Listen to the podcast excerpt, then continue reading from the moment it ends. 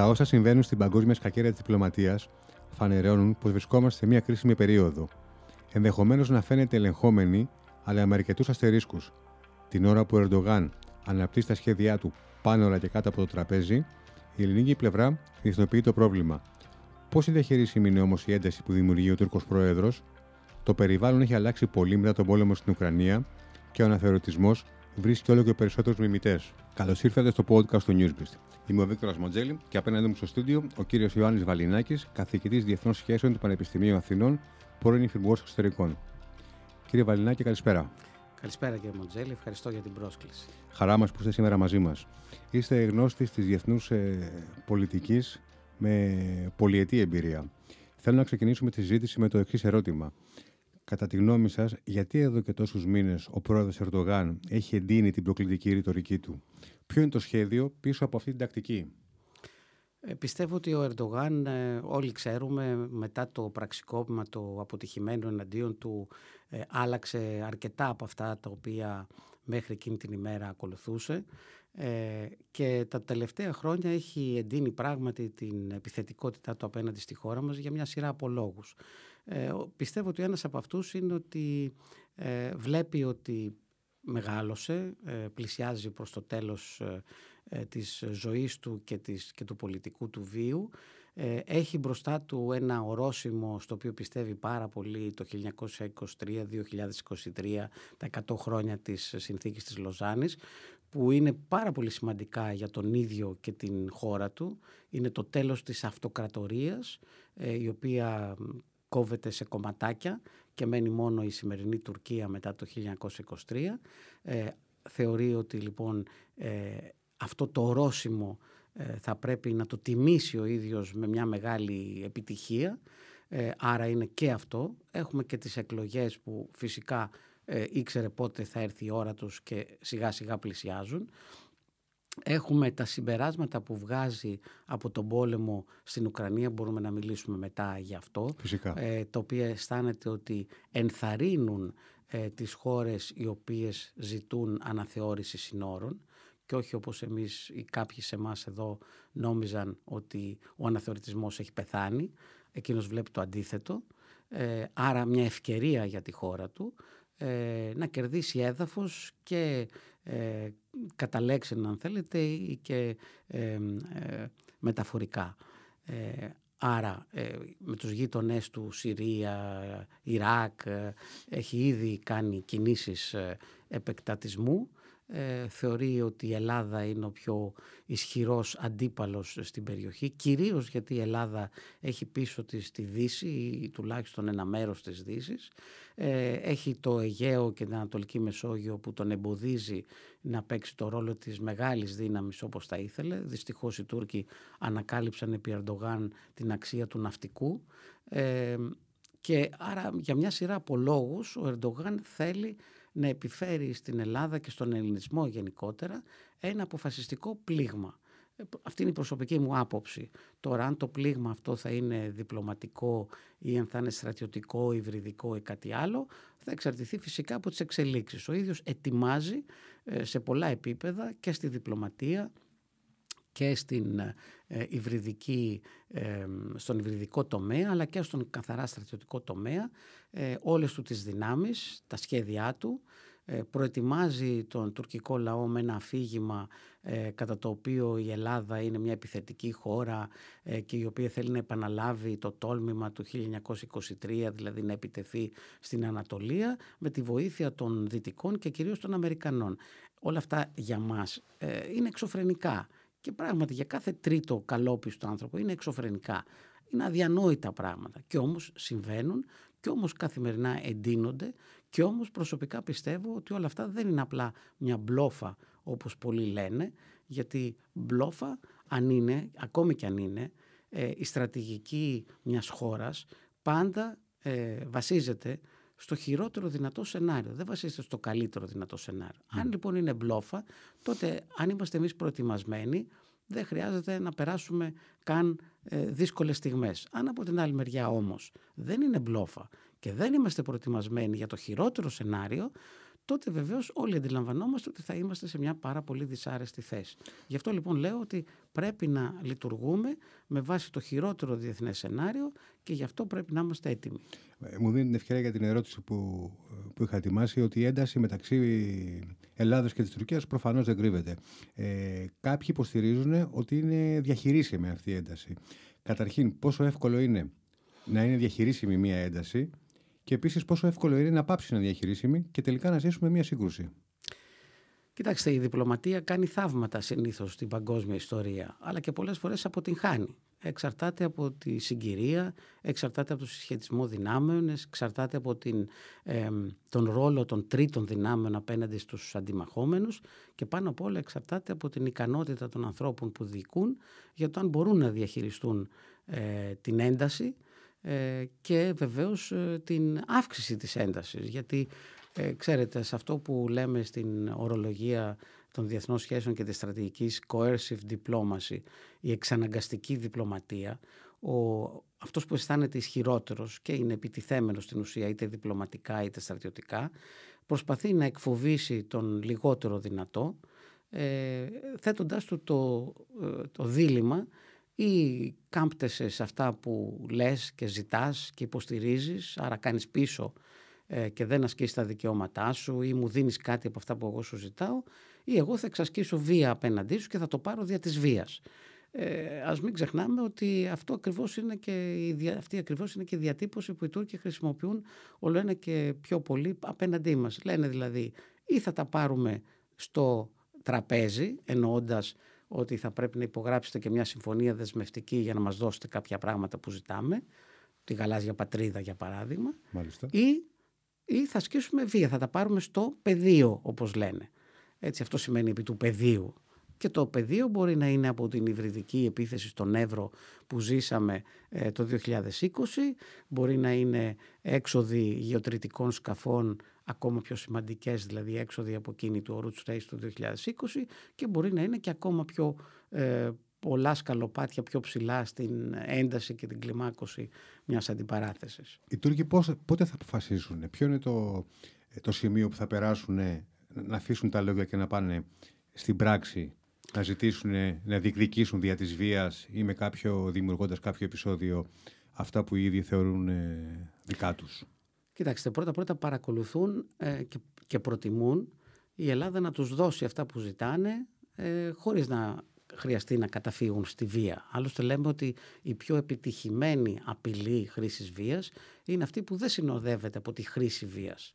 Ε, δηλαδή ο αντίπαλός σου φοβάται, φοβάται τα αντίπεινα στα οποία εσύ θα, ε, θα, θα προβείς στη συνέχεια και γι' αυτό μόνος του σου δίνει αυτό που ζητάς. Χωρίς καν δηλαδή πολλές φορές να κάτσεις στο τραπέζι των διαπραγματεύσεων και άρα να σου δώσω κάτι, να μου δώσεις κάτι και να υπάρξει μια ισορροπία στη ρύθμιση. Από το φόβο μήπως εμπλακείς σε μια στρατιωτική αντιπαράθεση, του δίνεις αυτό που ζητάει. Έστω και σε δόσεις, έστω και αν θέλετε άτυπα. Γιατί πολλές φορές αυτές οι παραχωρήσεις γίνονται άτυπα. Ε, άρα λοιπόν ε, το πότε η Τουρκία θα χτυπήσει εξαρτάται και το, από το πώς εμείς αντιδρούμε στις δικές της πιέσεις. Αυτή τη στιγμή οι Τούρκοι αισθάνονται ότι εμείς ε, δεν είμαστε διατεθειμένοι, πιστεύω ότι αυτό διαβάζω εγώ στον τρόπο που αντιδρούν και λένε και, και ε, αναλύουν τα πράγματα, πιστεύουν ότι εμείς θα αντιδράσουμε ε, στις προκλήσεις τους κατά τον τρόπο που πάντα αντιδράσαμε μέχρι σήμερα. Δηλαδή ποιον, ότι πηγαίνουμε στην Ευρωπαϊκή Ένωση, ζητάμε μια καταδικαστική δήλωση της Ευρωπαϊκής Ένωσης, πάμε στους Ευρωπαίους και κάνουμε ερωτήσεις στο press room και παίρνουμε μια απάντηση του εκπροσώπου του State Department ή ενδεχομένως ακόμα ή σε υψηλότερο επίπεδο, αλλά συνήθως εκεί μένει, οι οποίες συνήθως είναι καταδικαστικές μεν για την Τουρκία, αλλά έχουν πάντα μία μόνιμη εποδό, την οποία την ξεχνάμε και την παραβλέπουμε, που λέει βρείτε τα. Δηλαδή ότι αυτά τα προβλήματα, αφού πρώτα καταδικάσουν την Τουρκία ότι δεν πρέπει να ασκεί βία, δεν πρέπει να απειλεί, δεν πρέπει, δεν πρέπει, μετά στο τέλος η δεύτερη ε, παράγραφος λέει ε, όμως τα προβλήματα αυτά λύνονται δια των διαπραγματεύσεων, δια του διαλόγου, με ειρηνικά μεταξύ μέσα. Των, μεταξύ των δύο χωρών. Με ειρηνικά μέσα, ναι. Ε, και ξέρουμε από το διεθνές δίκαιο ότι τα μέσα που υπάρχουν στη διάθεση των κρατών είναι τρία. Το ένα είναι οι διαπραγματεύσεις μεταξύ τους, Η δεύτερη λύση είναι η προσφυγή σε διεθνή δικαστικά όργανα, Διεθνές Δικαστήριο της Χάης κατά εξοχήν. Και τρίτον, η, αυτό που λέμε μεσολάβηση ή διατησία. Δηλαδή, ένας τρίτος μπαίνει στη μέση, όπως έγινε πρόσφατα μεταξύ Λιβάνου και Ισραήλ. Ε, έβαλαν οι Αμερικανοί τον ειδικό απεσταλμένο τον Χόκστιν. Πήγε λοιπόν και έκανε ε, το, ε, το πήγαινε έλα ανάμεσα στο Λίβανο και το Ισραήλ, βρήκε μια συμφωνία και έλυσε το πρόβλημα της οριοθέτησης μεταξύ των δύο χωρών μέσα σε λίγους μήνες. Ένα πρόβλημα που χρόνιζε επί χρόνια. Αυτές λοιπόν είναι οι μέθοδοι που υπάρχουν. Αυτή τη στιγμή εμείς είμαστε στο πρώτο στάδιο, δεν είναι; Υποτίθεται τα βρίσκουμε μεταξύ μας. Ε, είναι ενδιαφέρουσα η συζήτηση, η ερώτηση. Ε, θα σας πω ότι η Ελλάδα έχει δοκιμάσει και τα τρία είδη διαλόγου με την Τουρκία. Χωρίς να το καταλαβαίνουμε, κάνουμε διαπραγματεύσεις με την Τουρκία. Αυτό που λέμε διάλογο και οι διερευνητικές επαφές που κάναμε και σταμάτησαν και κυρίως η ανταλλαγή επιστολών ανάμεσα στην Ελλάδα και την Τουρκία, επίσημων επιστολών μέσω των αντιπροσώπων τους στον ΟΗΕ, οι οποίες όμως θίγουν πολύ βασικά θέματα της αντιπαράθεσης Ελλάδας-Τουρκίας. Απαντάμε στις τουρκικές θέσεις, γραπτός, και καταλαβαίνουμε όλοι ότι όλα αυτά είναι και δεσμευτικά, σαν να ήταν σχεδόν συμφωνία. Ε, αν βεβαίως συμπέσουν οι δύο πλευρές. Πάντως, ε, θέλω να πω, δεν είναι έπεαπτερόεντα, δεν είναι καν δηλώσεις πολιτικές. Ε, άρα, ε, διαπραγματεύσεις, διάλογο κάναμε. Ακριβώς. Ε, ένα. Δεύτερον, έχουμε δοκιμάσει και την προσπάθεια, λέμε ότι και αυτό είναι πάνω στο τραπέζι, να πάμε στο Διεθνές Δικαστήριο της Χάγης. Αλλά αυτό προϋποθέτει, όπως όλοι ξέρουμε, ένα συνυποσχετικό, όπως λέμε, δηλαδή ότι πρέπει οι δύο ε, αντιτιθέμενοι να συμφωνήσουν σε ένα κοινό ερώτημα προς το Διεθνές Δικαστήριο ή δεν είναι κοινό το ερώτημα συγκεκριμένο και είναι πάρα πολύ γενικό του τύπου λύσε μας τη διαφορά όπου ο καθένας βέβαια στη λέξη διαφορά μπορεί να βάλει ό,τι θέλει. Ε, άρα λοιπόν και αυτό το δοκιμάσαμε και δεν περπατάει. Ε, και θα μπορούσα να μιλάω για ώρες γιατί δεν περπατάει και ίσως γιατί δεν πρέπει να το ακολουθήσουμε από εδώ και πέρα. Και η τρίτη λύση είναι η μεσολάβηση. Έδωσα προηγουμένως το παράδειγμα του Χόκσταϊν με το Λίβανο και το Ισραήλ. Ε, το έχουμε δοκιμάσει και αυτό.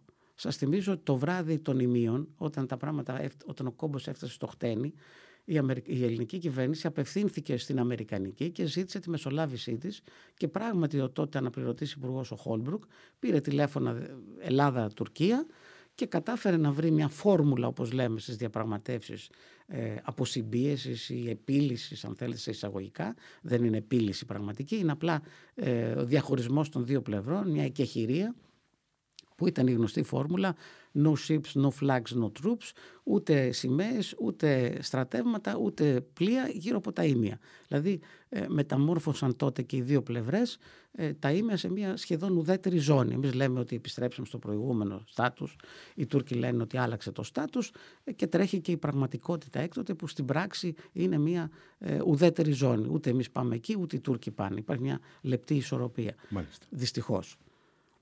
Άρα λοιπόν έχουμε δοκιμάσει και τις τρεις δυνατότητες ε, και εγώ θεωρώ ότι θα έπρεπε η ελληνική στρατηγική ε, που είναι ακόμα η στρατηγική της δεκαετίας του 70 ενώ έχουν αλλάξει πάρα πολλά έκτοτε ε, να προσαρμοστεί στα νέα δεδομένα. Και αυτό για να γίνει χρειάζονται μία, δύο, δέκα συναντήσεις του ΚΙΣΕΑ μαζί με ε, σχετικούς εμπειρογνώμενες για να καταλήξουμε στο πώς ακριβώς θα αντιμετωπίσουμε την Τουρκία. Όσο και αν φαίνεται παράξενο, εμένα προσωπικά με, ε, με γεμίζει απορία ε, το, το, το ένα πολύ απλό ερώτημα. Δηλαδή πώς πιστεύουμε ότι θα λυθούν τα προβλήματα με την Τουρκία; Ε, θα εξαφανιστεί όπως λένε πολλοί η Τουρκία ξαφνικά από το χάρτη, θα καταρρεύσει υπό το βάρος των προβλημάτων της γιατί ακούω και τέτοιες θεωρίες ή ότι θα εκραγεί το κουρδικό και θα πνίξουν οι Κούρδοι την Τουρκία ή ότι θα γίνει ένας σεισμός. Εν πάση περιπτώσει ότι κάποιος θα πείσει την Τουρκία να αποσύρει όλες τις, τις απαιτήσεις. Εγώ δεν βλέπω αυτό να γίνεται. Είναι δύσκολο να συμβεί αυτό. Αδύνατον θα έλεγα. Αδύνατο. Έτσι. Και δεν μπορείς να κάνεις στρατηγική με βάση τέτοια πράγματα. Σωστά, σωστά. Γιατί ήθελα να ρωτήσω ότι ε, έχει σχέση με αυτό που μας λέτε τώρα. Ε, η Τουρκία απέναντι στην Ελλάδα ακολουθεί την ίδια πολιτική του εθερωτισμού εδώ και δεκαετίες. Δηλαδή, όποιος και να είναι πρόεδρος, όποιος και να είναι στην κυβέρνηση, όποιος και να κάθεται στο θόκο το, τον ηγετικό, έχει ακριβώς την ίδια θέση. Η δική μας στάση, όχι μόνο σήμερα, αλλά κατά τη διάρκεια των τελευταίων δεκαετιών, ε, είναι κοινή.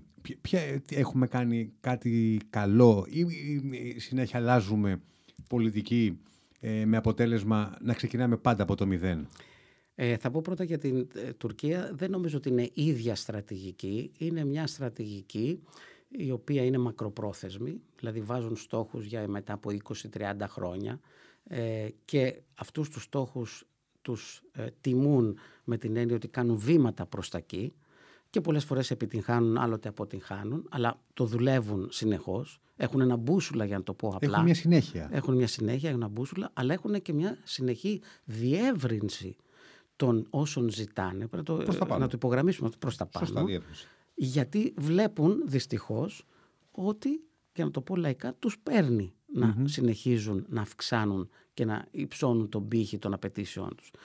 Ε, θεωρούν δηλαδή ότι η Ελλάδα δεν είναι αποφασιστική, αρκετά αποφασιστική ώστε να τους αντιμετωπίσει στρατιωτικά ή διπλωματικά, ε, ξεφεύγει από τις συζητήσεις, ε, ρίχνει την μπάλα στην εξέδρα για να το πω πάλι πολύ απλά ε, και άρα λοιπόν πρέπει να την στριμώξουν και θα την στριμώξουν κάποια στιγμή. Αυτή, αυτός είναι ο τρόπος με τον οποίο σκέπτονται. Εκείνη. Εμείς...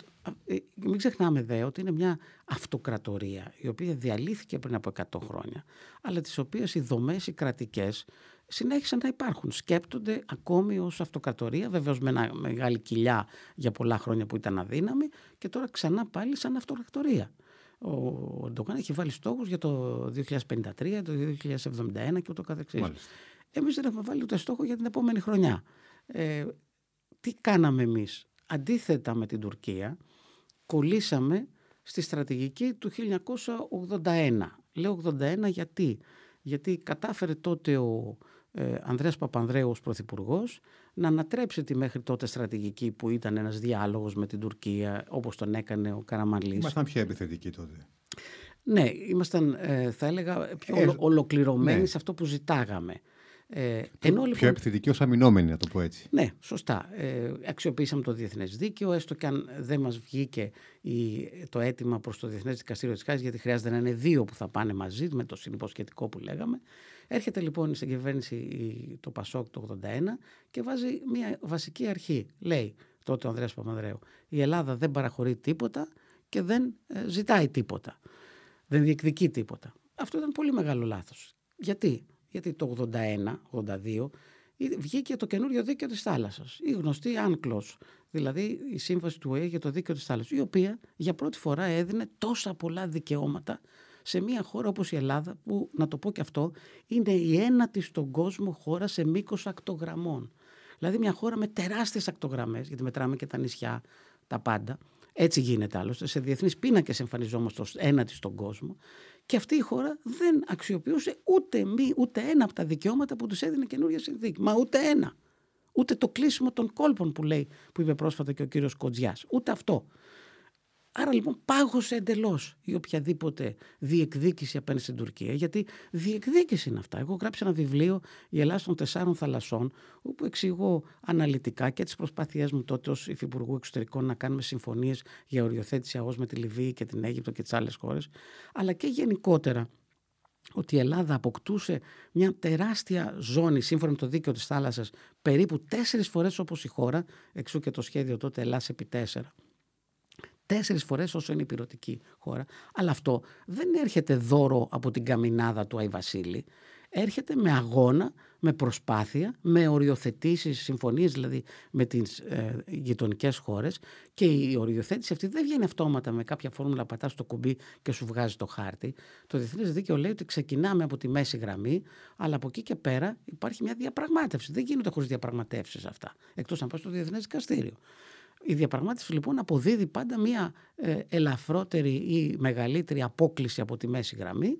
Αυτή είναι ο τρόπος με τον οποίο δυστυχώς, λέω δυστυχώς γιατί στην αρχή ήταν μόνο η μέση γραμμή και όσο περνάνε τα χρόνια επιμένουν ε, στο Διεθνές Δικαστήριο πιο πολύ σε άλλες λύσεις διόρθωσης αυτής της γραμμής. Εμείς λοιπόν ε, κολλήσαμε στην ε, αρχή αυτή του δεν διεκδικούμε τίποτα, δεν κουνήσαμε τίποτα. Κι άλλο ένα λάθος πολύ μεγάλο της εποχής στο οποίο πάλι κολλήσαμε και χρειάστηκε να περάσουν πολλά χρόνια, ε, ότι μπήκαμε στην Ευρωπαϊκή Ένωση το 1981 και αντί να αξιοποιήσουμε το μεγαλύτερο φόρουμ διπλωματικής υποστήριξης υπέρ μας βάσει πάντα μιας στρατηγικής. Έχεις ένα σχέδιο. Δεν πηγαίνεις μέσα όπως γινόταν πολλές φορές στυλώνεις τα πόδια και λες δεν συμφωνώ, δεν συμφωνώ. Διαπραγματεύεσαι. Λες θα πάρω αυτό, θα δώσω εκείνο. Θα πάρω 10, θα δώσω 2. Έτσι γίνονται οι διαπραγματεύσεις. Όποιος ε, λέει διαφορετικά δεν έχει ιδέα περί διεθνών διαπραγματεύσεων. Εκτός αν έχεις κανένα μαστίγιο και ο άλλος είναι από κάτω, τον βαράς και αποδέχεται μετά από κάποια πόλεμο, κάποια σύγκρουση τη βούλησή σου. Ναι. Συνήθως λοιπόν υπάρχει ένα ε, πάρε-δώσε ανάμεσα στις δύο πλευρές που δεν είναι πάντα 50-50, μπορεί να είναι και 80-20. Ανάλογα, όπως είπαμε, με τις ικανότητες των διαπραγματευτών, τη συγκυρία, το συσχετισμό δυνάμεων. Άρα λοιπόν, κολλήσαμε και στα δύο αυτά. Χάσαμε πολύτιμο χρόνο. Διαλύσαμε τρίτο θέμα πολύ σημαντικό. Την πολεμική μα βιομηχανία, που είχε ξεκινήσει επί Κωνσταντίνου Καραμαλής δεκαετία του 70. Είχαμε φτιάξει την ΕΑΒ, είχαμε την ΕΛΒΟ, είχαμε μια σειρά από βιομηχανίες, οι οποίες τότε ήταν πολλά υποσχόμενες. Διαλύθηκαν στη δεκαετία του 80 όλα αυτά. Γιατί διαλύθηκαν; Ε, λόγω των συνδικαλιστικών ε, και της ε, αλλεργίας που έχουν πάντα οι αριστεροί απέναντι στις πολεμικές βιομηχανίες, τα εξοπλιστικά κτλ. Ναι, ή ναι. επειδή υπήρχε αμερικανική τεχνογνωσία και επειδή έπρεπε να δείξουμε αντιαμερικανοί, το διαλύσαμε. Μάλιστα. Ενώ οι έξυπνότεροι ημών Τούρκοι πήραν και αμερικανική τεχνογνωσία, πήραν και ρωσική τεχνογνωσία, πήραν και κινέζικη τεχνογνωσία και όλα αυτά τους οδήγησαν στο να έχουν σήμερα μια πολλά υποσχόμενη δική τους πολεμική βιομηχανία, έτσι, το οποίο παίζει ιδιαίτερο ρόλο σε μια πιθανή σύγκρουση. Ε, άρα ε, νομίζω απάντησα στο ναι, ναι ερώτημά ναι, σας. Βέβαια, βέβαια. Η, σήμερα τι θα μπορούσαμε να κάνουμε ε, ως Ελλάδα για να ε, όχι μόνο να καλύψουμε κάποια κενά στις διαπραγματεύσεις αλλά να βρεθούμε ε, πάνω από τους, ε, από τους Τούρκους και τον πρόεδρο Ερντογάν. Για να το συνδέσω με το προηγούμενο, όσο περνούσε ο χρόνος και εμείς δεν κάναμε ενώ οι Τούρκοι έκαναν, προφανώς τα περιθώρια στο μέλλον να αξιοποιήσουμε τα δύο αυτά φόρα που περιέγραψα προηγουμένως, το διεθνές δίκαιο της θάλασσας και τη συμμετοχή μας στην Ευρωπαϊκή Ένωση, στένευαν. Όταν δεν αξιοποιείς από την αρχή τα 12 μίλια, γίνεται όλο ένα και πιο δύσκολο. Γιατί ας μην κρυβόμαστε, ε, δεν έχει καμία κυβέρνηση αποφασίσει την διεύρυνση των χωρικών υδάτων από τα 6 στα 12. Προσωπικά δεν θεωρώ ότι αυτό είναι το μείζον που τόσο πολύ μας απασχολεί επί δεκαετίες. Υπάρχει κάτι πολύ πιο σημαντικό για την Ελλάδα, γι' αυτό και εργάστηκα σε αυτό, γι' αυτό ως υφυπουργός, που είναι η ΑΟΖ. Γιατί η ΑΟΖ είναι πολύ μεγαλύτερη σε έκταση και έχει την ίδια οικονομική αξία που έχει που έχουν και τα 12 μίλια. Απλώς τα 12 μίλια είναι συμβολική η σημασία τους γιατί λες είναι κυριαρχία, αλλά στην πράξη ε, δεν είναι τόσο σημαντικό γιατί η έκτασή τους είναι μικρότερη από την οριοθέτηση. Και αν κάνεις την οριοθέτηση, άρα τη μέση γραμμή με το γείτονά σου, μετά τι θα κάνεις εντός της περιοχής σου, είναι δικό σου θέμα. Και μάλιστα δεν θα βάζα μόνο τα 12 μίλια, θα βάζα και τη συνορεύουσα ζώνη που σου δίνει δικαιώματα για άλλα 12 μίλια πέρα από ε, τα 12 αυτά. Τα έχω γράψει όλα αυτά στο βιβλίο μου, καθώς και το κλείσιμο των κόλπων που και αυτό σου δίνει παραπάνω μίλια. Δηλαδή, χωρίς καν να πας στα 12 μίλια, μπορείς με άλλους τρόπους να φτάσεις στο ίδιο Άρα, όλα αυτά τα αποκαλώ έξυπνες κινήσεις, έτσι τα λέμε και στην διπλωματία. Ε, Βάζεις κάτω το μυαλό σου και προσπαθείς να βρεις είτε είσαι αδύναμος είτε είσαι δυνατός τις έξυπνες κινήσεις που ταιριάζουν σε σένα. Αυτό μου θέλει δουλειά. Δεν γίνεται με το να λες απλώς ε, κάποιες γενικότητες επικοινωνιακά ε, που σε βοηθάνε να περάσεις τον κάβο της α κρίσης ή της β κρίσης ή την ένταση την α ή τη β. Ε, θέλει μια στρατηγική. Και η στρατηγική εκπονείται από το αρμόδια όργανα που κάθονται μαζί και αφαιρώνουν χρόνο γιατί παρένθεση εδώ ε, τα όργανα αυτά, οι υπουργοί, οι πρωθυπουργοί εκπαιδεύονται μέσα από αυτές τις συνεδριάσεις για τις δύσκολες αποφάσεις που τους περιμένουν. Παλαιότερα δεν υπήρχαν και πολλές δύσκολες αποφάσεις. Πέρασαν πολλοί που δεν χρειάστηκε καν να ασχοληθούν σε βάθος με τα προβλήματα αυτά. Ε, ήταν οι ομαλές περίοδοι στα ελληνοτουρκικά. Σήμερα όμως, για παράδειγμα, όλοι καταλαβαίνουμε ότι η ένταση και η αύξηση της έντασης έρχεται η κρίση έρχεται. Αν θα είναι ο Α ή ο Β τρόπος, δεν μπορεί κανείς να ξέρει. Πάντως έρχεται, είναι βέβαιο. Άρα το πρώτο πράγμα που κάνουν οι χειριστές είναι να εκπαιδεύονται για αυτή τη δύσκολη στιγμή. Και αυτή δεν είναι μια εκπαίδευση του ενός λεπτού. Για σκεφτείτε το προχθεσινό πλήγμα ε, με τον βαλιστικό πύραυλο. Ε, ο πύραυλος κάνει 5 ή 6 λεπτά για να φτάσει στο στόχο του. Δηλαδή να διανύσει την απόσταση μεταξύ Τουρκίας, να το πούμε χοντρικά, και της υπηρετικής Ελλάδας μέσα σε λίγα λεπτά. Και εσείς περιμένετε ότι εκείνη την ώρα θα τρέχει να συνεδριάσει το ΚΙΣΕΑ για να το αντιμετωπίσει; Πώς θα γίνει δηλαδή η αντιμετώπιση όταν πια και είναι ένα από τα αποτελέσματα αυτών των όπλων που πρέπει να μελετηθούν και δεν μελετούνται με αυτή τη λογική ότι πρέπει να είναι έτοιμη η πολιτική ηγεσία να το αντιμετωπίσει, να πάρει πάρα πολύ γρήγορα μία, απόφαση. Ε, και δεν είναι καθόλου εύκολες αποφάσεις για κανέναν. Όποιος πει ότι είναι μια εύκολη απόφαση, ε, ψεύδεται. Διότι η απόφαση δεν είναι τον ρίχνω και κερδίζω τον πόλεμο, δεν τον ρίχνω και χάνω τον πόλεμο.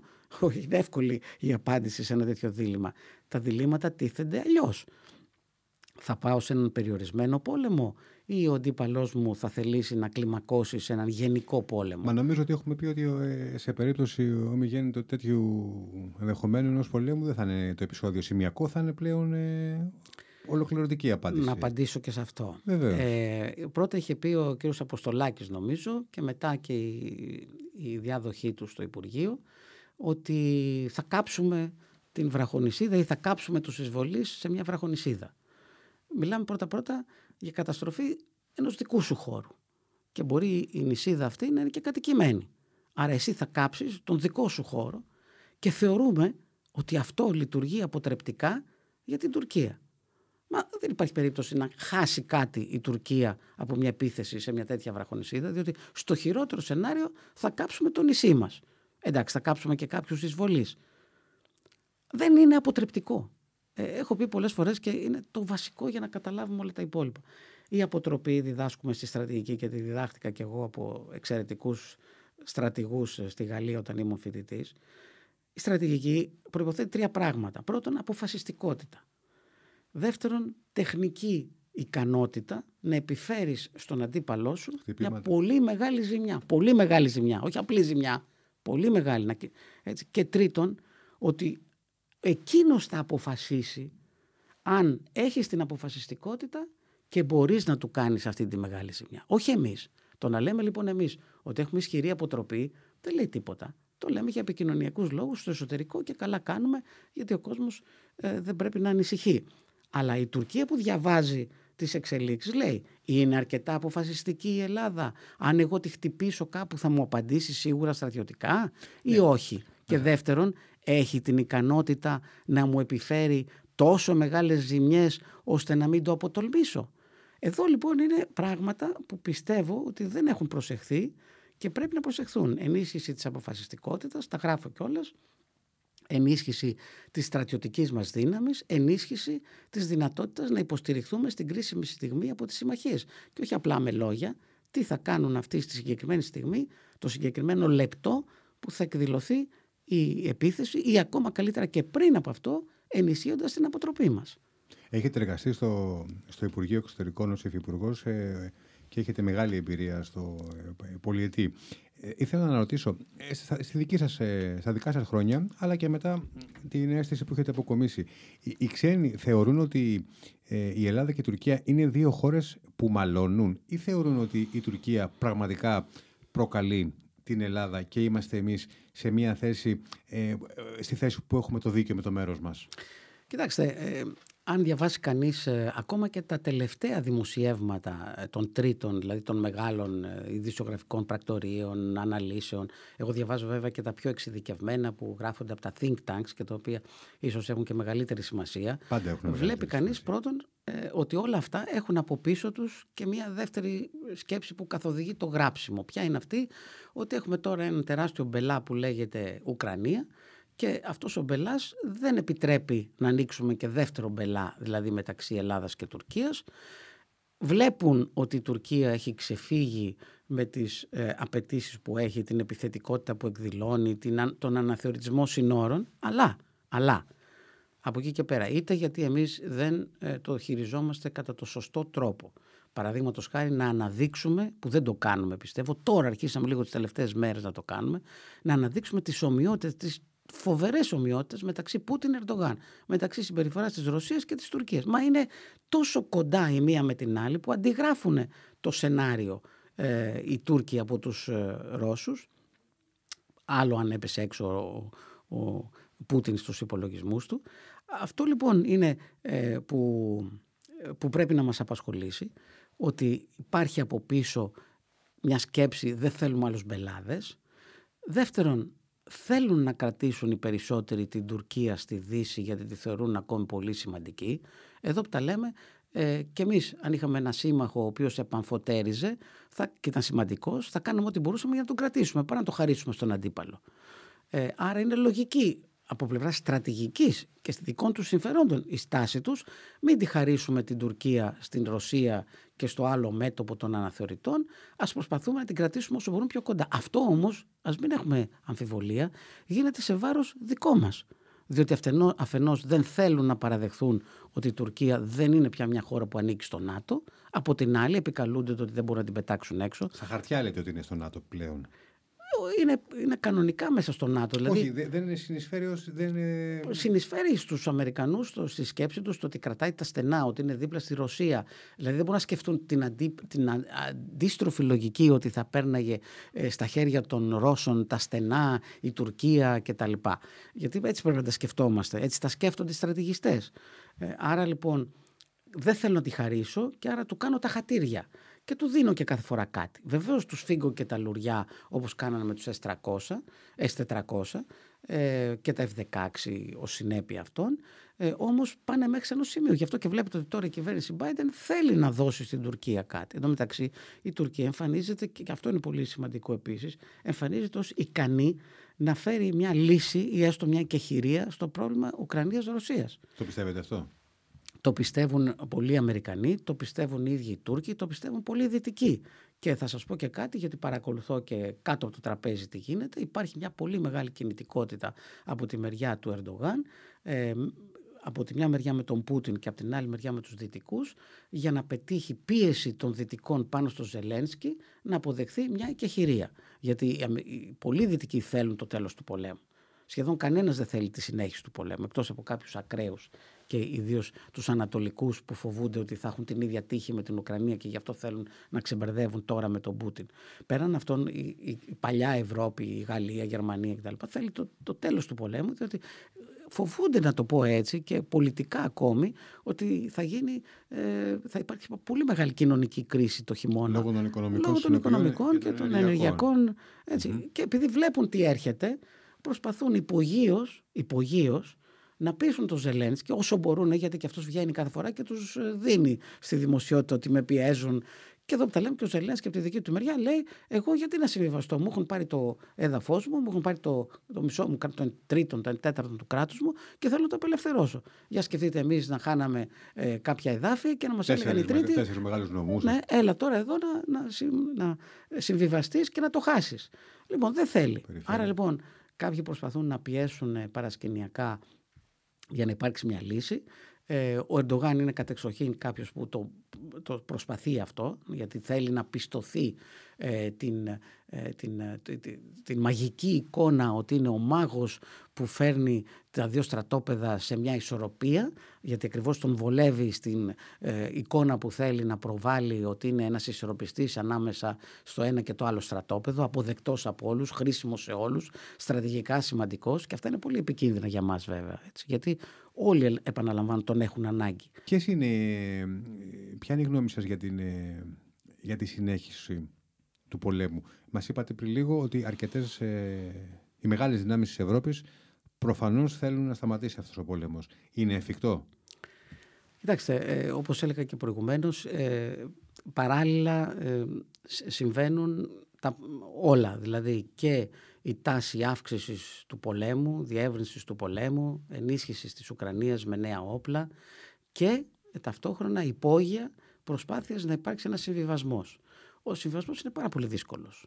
Ε, εγώ προσωπικά πιστεύω ότι τελικά θα επιτευχθεί. Δεν γίνεται αλλιώς. Το πώς όμως θα επιτευχθεί και πού ακριβώς και το πότε είναι δύσκολο να το πει κανείς. Εγώ πιστεύω δεν, δεν αργεί τόσο πολύ όσο νομίζουν οι περισσότεροι. Γιατί, η λήξη του πολέμου εννοείται. Ναι, ε, ε, με την προϋπόθεση ότι οι δυτικοί υπό το βάρος, υπό την πίεση της κοινωνικής και οικονομικής αναταραχής που βλέπουν ότι έρχεται το χειμώνα θέλουν να κλείσει πριν από το χειμώνα αυτή η εκεχηρία γιατί δεν μιλάω για συμφωνία που θα λύσει το πρόβλημα μια κατάπαυση του πυρός στις γραμμές που θα έχουν φτάσει η ΜΕΝ και η ΔΕ εκείνη την συγκεκριμένη ημερομηνία. Αλλά και γιατί πιστεύω ότι ο Ρώσος πρόεδρος βρίσκεται σε απελπιστική κατάσταση και διαβάζω μέσα από τις γραμμές παρά τα όσα κάνει ότι διακαώς επιθυμεί ένα συμβιβασμό Συμβιβασμό εννοώντας την εκεχηρία. Δηλαδή να κρατήσει όσα έχει αυτή τη στιγμή, γιατί κινδυνεύει μέσα στους επόμενους μήνες να χάσει ακόμη περισσότερα και πλέον εκεί θα είναι ο απόλυτος εξευτελισμός και του ιδίου προσωπικά που άρα θα κινδυνεύει πολιτικά και της Ρωσίας στα μάτια των τρίτων που πλέον θα κατακριμνιστεί ως μια δύναμη τρίτης ή τέταρτης κατηγορίας και όχι υπερδύναμης. Αλλά, αλλά εδώ προσθέστε και το όπλο το οποίο έχει ακριβώς για να πείσει τους δυτικούς να σταματήσει η επίθεση των ουρανών που είναι το πυρηνικό. Ε, είναι ένας ηγέτης ο οποίος πιστεύω δεν ερωθεί προουδενός. Άρα θα μπορούσε να χρησιμοποιήσει και ένα τακτικό πυρηνικό όπλο. Ένα τακτικό πυρηνικό όπλο για να το καταλάβουμε θα μπορούσε να καταστρέψει ένα μικρό νησί για να το δούμε σαν έκταση δικό μας μια μεγάλη βραχονισίδα αλλά δεν είναι ένα τακτικό πυρηνικό όπλο τέτοιο που θα καταστρέψει μια πόλη ή μια χώρα. Ε, όμως φυσικά η, παρθενική, η, πυρηνική παρθενία για να την πω έτσι που υπάρχει μετά το τέλος του Δευτέρου Παγκοσμίου Πολέμου είναι πάρα πολύ σημαντική και πρέπει να κρατηθεί. Ποντάρει λοιπόν πιέζοντας τους δυτικούς υπογείους ε, με τα πυρηνικά ότι αν δεν με αφήσετε να χρησιμοποιήσω όσα όπλα διαθέτω σου λέει η πατρίδα βρίσκεται εν κινδύνο και γι' αυτό έκανε και την προσάρτηση των περιοχών αυτών έτσι ώστε να τις καλύπτει η πυρηνική ομπρέλα της Ρωσίας. Άρα σου λέει από τη στιγμή που είναι ρωσικό έδαφος με το δικό του τρόπο, με το δικό του ορισμό, με τα δικά του κόλπα. Ε, εγώ υποχρεούμαι και καλά να χρησιμοποιήσω ακόμα και τα πυρηνικά γιατί κινδυνεύει η πατρίδα. Να Γι' αυτό τα έχω. Να μηνθώ. Ναι, ναι. Άρα λοιπόν το περνάει αυτό ως αξιόπιστη απειλή στους δυτικούς. Οι, απειλή, οι δυτικοί που δεν θέλουν με κανένα τρόπο να εμπλακούν σε πυρηνική αντιπαράθεση με τον Πούτιν ή ακόμα και σε διεύρυνση του πεδίου της ε, ε αντιπαράθεσης. Ε, πιέζουν, πιστεύει ο Πούτιν και ο Ερντογάν τον Ζελένσκι και του λένε εντάξει πήρες μια ικανοποίηση, έφτασες μέχρι εδώ, stop γιατί από εδώ και πέρα θα έχουμε να αντιμετωπίσουμε πια πυρηνικά και εκεί θα είσαι μόνος σου. Αυτά δεν λέγονται με την ομότητα που τα λέω εγώ, ούτε και μπορώ να είμαι 100% βέβαιος, αλλά πιστέψτε με, είμαστε πολύ κοντά σε αυτό που παίζεται στο παρασκήνιο. Ε, είναι κοινή λογική των αντιπαρατεθειμένων, αντιπαρατηθέμενων. Άρα λοιπόν φτάνουμε ε, σε μια προοπτική όπου μπορεί να υπάρξει ένας τέτοιος συμβιβασμός, μπορεί όμως και να υπάρξει μια πλήρης κατάρρευση της Ρωσίας, διότι έτσι όπως εξελίσσονται τα πράγματα, η επιθετικότητα ή, ή μάλλον η δυνατότητα, η στρατιωτική, όχι επιθετικότητα των Ουκρανών έχει αποδειχθεί εξαιρετική. Ε, και αν φτάσουν και πάρουν και τη Χερσόνα, ε, πραγματικά η Ρωσία θα αρχίσει πλέον να καταραίει. Ε, άρα γι' αυτό και βιάζεται ο Πούτιν για μια λύση, ε, ενώ δεν βιάζεται η Ουκρανία. Το πώς αυτά θα συμβιβαστούν είναι θέμα ακριβώς ενός έξυπνου μεσολαβητή Ελπίζω να μην είναι ο Ερντογάν, αλλά ξέρω ότι κινείται προς αυτή την κατεύθυνση. Θα ήθελα να κλείσουμε την, ε, την πραγματικά ενδιαφέρουσα συζήτηση που έχουμε σήμερα ε, με το πόσο έχει αλλάξει τον κόσμο ο, αυτός ο πόλεμος, αυτή η εισβολή της Ρωσίας στην Ουκρανία. Ε, ε ενδεχομένως είναι ένα από τα σημαντικό, ίσως το σημαντικότερο γεγονός μετά από το δεύτερο παγκόσμιο πόλεμο σε ό,τι αφορά τη, και την οριοθέτηση κάποιων ε, συνόρων, αλλά, αλλά κυρίως στο σκεπτικό ε, κάποιων ηγετών για τον κόσμο της επόμενης ημέρας. Πολύ σωστά το λέτε. Ε, στο δεύτερο παγκόσμιο πόλεμο όταν επικράτησε η ειρήνη, που βεβαίως η ειρήνη επιβλήθηκε από τους νικητές, αλλά στους νικητές ήταν και η Σοβιετική Ένωση τότε και άρα η Ρωσία σήμερα και η Κίνα ε, με τον τρόπο της, ε, με την μεταξέλιξή της. Ε, επιβλήθηκε ένας, μια τάξη πραγμάτων η οποία είχε μια βασική αρχή που ήταν το απαραβίαστο όπως λέμε των συνόρων ότι τα σύνορα δεν μπορούν να αλλάξουν με τη βία. Αυτό λοιπόν υπήρξε ο καθοδηγητικός ε, ε, μύτος της Αριάδνης για όλα αυτά τα χρόνια σε όλες τις διεθνείς σχέσεις. Από τη στιγμή που με κάποιες εξαιρέσεις φυσικά που συνέβησαν, ορισμένοι, μια τουλάχιστον από αυτές σε βάρος μας στην Κύπρο, αλλά σε, σε επίπεδο πλανητικό ήταν μικρές. Ε, όπως τώρα με την είσοδο της Ρωσίας, στην, την εισβολή της Ρωσίας στην Ουκρανία, μια μεγάλη, μια υπερδύναμη ε, αρχίζει και αμφισβητεί τα διεθνή σύνορα και μεταδίδει σε όλους όσοι θέλουν να αναθεωρήσουν σύνορα γιατί θεωρούν ότι αδικήθηκαν κατά το παρελθόν. Και είναι πάρα πολλοί αυτοί που θεωρούν ότι αδικήθηκαν κατά διάφορες εποχές με το δικό τους τρόπο σκέψης εννοείται. Ε, όλοι αυτοί λοιπόν που θεωρούν ότι αδικήθηκαν συνασπίζονται σήμερα σε έναν πόλο που είναι ο πόλος του αναθεωρητισμού. Το ξεκίνησε λοιπόν η Ρωσία με την Ουκρανία, συστοιχήθηκε η Κίνα πίσω που θέλει να αλλάξει τα σύνορα και όχι μόνο με την Ταϊβάν, ε, συστοιχήθηκε η Τουρκία, συστοιχήθηκε το, το Ιράν, όλοι αυτοί που έχουν έναν αντιδυτικό προσανατολισμό και βεβαίως υπάρχουν και πάρα πολλοί σε αυτό που λέγαμε παλιά στον τρίτο κόσμο, οι οποίοι βλέπουν με συμπάθεια κάθε τι που είναι αντιδυτικό διότι στην Αφρική ακόμα φέρουν το βάρος της απεικιοκρατίας και θέλουν να τους εκδικηθούν γιατί τους είχαν ε, δούλους, σχεδόν δούλους ε, κτλ. κτλ. Άρα λοιπόν όλοι αυτοί συνασπίζονται σήμερα γύρω από μια νέα αρχή που είναι ότι όλα αυτά είναι συζητήσιμα. Ο αναθεωρητισμός λοιπόν των συνόρων είναι κάτι που μπορεί να συμβεί. Γιατί, Γιατί λέει ε, υπάρχει, μια, ε, υπάρχει μια ιστορική αδικία η οποία πρέπει να επανορθωθεί. Αν αρχίσουμε λοιπόν επανόρθωση ιστορικών αδικιών καταλαβαίνουμε πού μπορεί να πάει το πράγμα. Αυτό λοιπόν είναι κάτι που είναι εξαιρετικά επικίνδυνο για την Ελλάδα. Δυστυχώς δεν το καταλάβαμε ούτε πριν γίνει ο πόλεμος αλλά ούτε καν μετά την εισβολή την ρωσική και ακουγόντουσαν κάποιες θεωρίες που καθοδήγησαν και την ε, στρατηγική και τακτική μας ότι και καλά ο αναθεωρισμός φέρνει την Ελλάδα και την Τουρκία κοντά. Και πιστεύω αυτοί που το σκέφτηκαν αυτό οδήγησαν και τον Πρωθυπουργό σε εκείνη την επίσκεψη ε, στην Κωνσταντινούπολη, γιατί αυτή ήταν η λογική τότε, ότι ερχόμαστε κοντά ως μέλη του ΝΑΤΟ κοινά ε, να αντιμετωπίσουμε έναν εχθρό. Μα δεν είναι έτσι. Ο Ερντογάν μιμείται, το έχω πει εδώ και πολύ καιρό, τώρα αρχίζει και γίνεται, το λένε πλέον όλοι, ακόμα και η κυβέρνηση, ε, ότι μιμείται τον Πούτιν. Ε, άρα ήταν επόμενο ότι μόλις έγινε εισβολή, λέει ο Πούτιν, α, Τώρα ζυγίζω τις αντιδράσεις που δεν τις βρήκε και πολύ ε, αρνητικές διότι μην ξεχνάμε ο Πούτιν κατάφερε και ακόμα και σήμερα να έχει πάρει τότε το 1 τρίτο τώρα το 1 τέταρτον της ε, Ουκρανικής επικράτειας και να κρατάει και τα άλλα που είχε ήδη κρατήσει το 2014 Μάλιστα. που είχε κατακτήσει. Σωστά.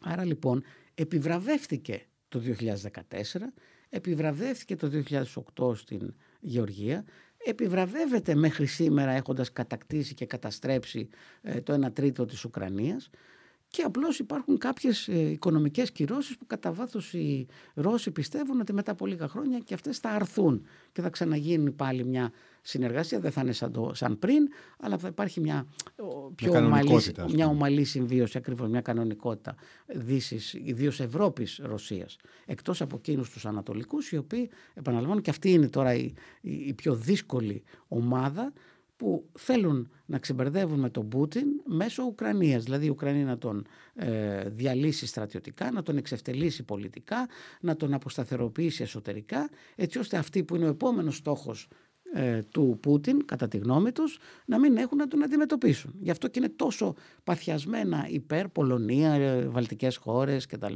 Τόσο παθιασμένα υπέρ της συνέχισης του πολέμου ε, που επαναλαμβάνω σε επίπεδο αρχής είμαστε και εμείς υπέρ του να μην, ε, να, να, μην ε, να, να, το, υπέρ του παραβίαστου των συνόρων έτσι, και άρα να τιμωρείται ο παραβιάζον τα σύνορα. Σωστά. Κύριε Βαλινάκη, σας ευχαριστούμε πάρα πολύ για την κουβέντα. Και εγώ ευχαριστώ για την ευκαιρία που μου δώσετε.